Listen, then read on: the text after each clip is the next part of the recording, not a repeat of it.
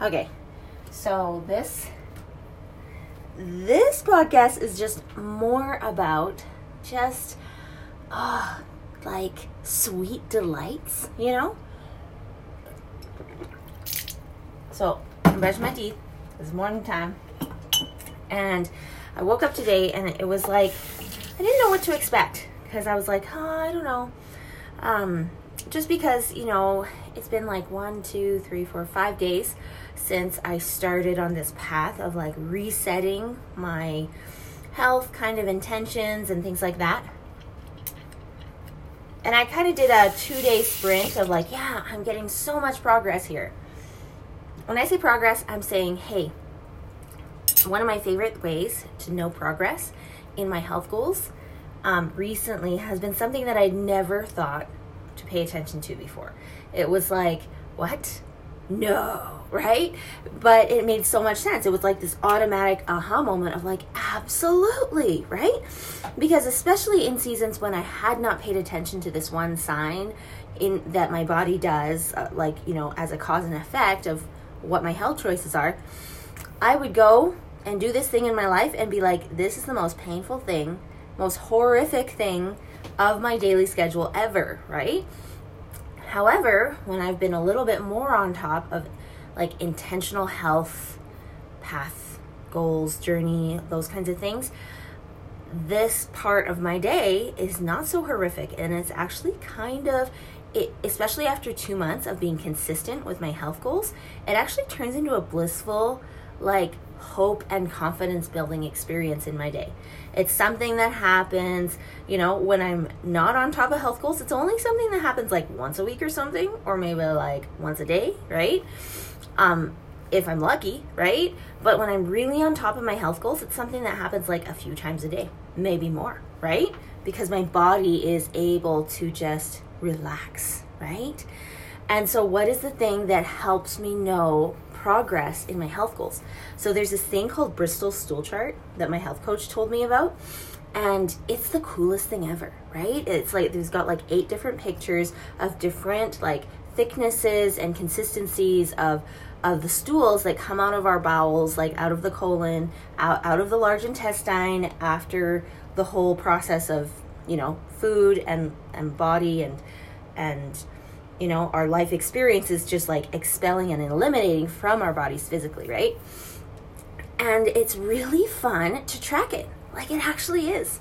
You know, it's fun to see where we're at and and to find a desire to be like, "Oh, this is where it's at now." Like start in the observation process and then move forward to be like, "Okay, but then what's the healthiest? You know, what's the ideal shape, size, consistency, all of this kind of thing. And what does that mean about my body and like what how it's responding to whatever uh, goals that I'm setting for it, right? Cuz in a lot of ways, I really believe in that statement I've heard a long time ago that the body cannot lie, right? And so, you know, sometimes I might be in different seasons of health goals where it's like, oh, I want to lose this amount of weight, or I want to be this kind of shape, or I want to, you know, do goals for this, that, or the other. But I really love, I really love the Bristol stool chart method, observation kind of method, and tracking method to help me really see if my goals are actually being effective, to actually allowing my body to eliminate often enough, right? I talked with this health coach friend and she said there's three things that a person needs, right? Like, because we were like, okay, so if whatever we're doing is what we're doing now, like, what do we do into like old age, right? And so it was kind of fun because, like, it was the same things that she told us. She's like, you do the same things that you're doing now, but just even more intentional to keep it that simple, right? Eat foods that are going to help you to clean your body, right? Like, in a way that isn't like like it is isn't abusing your body and and making it clean out faster than it's ready for right? But in a way that that is upping you know the fruits and vegetables to up the fiber and allow for the fiber to do its deep clean ninja moves inside our body to clean out the things that that otherwise would stay there and and cause a lot of harm right? In the same way we would get really sick if we lived in a really decluttered uncluttered or no cluttered and a house that never took out the garbage, right? How many years have we lived that way, right? Before we've actually taken the time to be like, okay, we got to clean this out. We got to eat more fruits and vegetables, right? Mm-hmm. Eating the fruits and vegetables is like hiring the crew of people to just take the garbage out, right? So that's pretty important. So that's one thing that she mentioned. And another thing was this whole idea of like engaging the lymphatic system. So moving the body right? Moving the stools in the body, moving the actual body, right? Doing whatever it is that is our level. I really liked her approach because, you know, her being kind of like a boot camp fitness kind of lady, like that goes on crazy hikes and marathons, all of this kind of thing. I was kind of scared getting coaching from her at first. I was like, oh no, what is she going to make me do? But it was kind of neat that she kind of started with nutrition for me and started with like, hey, up the fruits and vegetables and then she basically just said, and then when you feel like it, maybe in a, a week or two, maybe see if you want to check in with your body. Does your body want to go on a walk?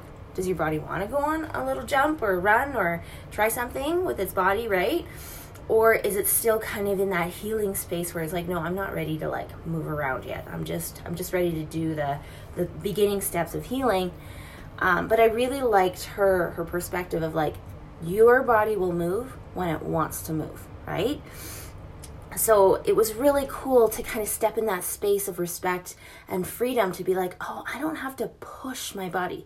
This isn't like I'm learning that the health goals that stick with me, that are most simple and sustainable, are ones that help soften my body, right? That's the whole point of the stools, right? Of the stool chart. It's like when we can soften and relax the body enough with the proper foods that actually help it to relax when it goes in and out of the body, that's that's giving it some space and kindness and respect, right? Same with moving the body. It's like like health goal to me these days doesn't look like, oh, sign up for the hardest physical activity thing that I could think of to just like push my body into and like kind of make it feel like it's been assaulted or like harassed or, you know, kind of like abused.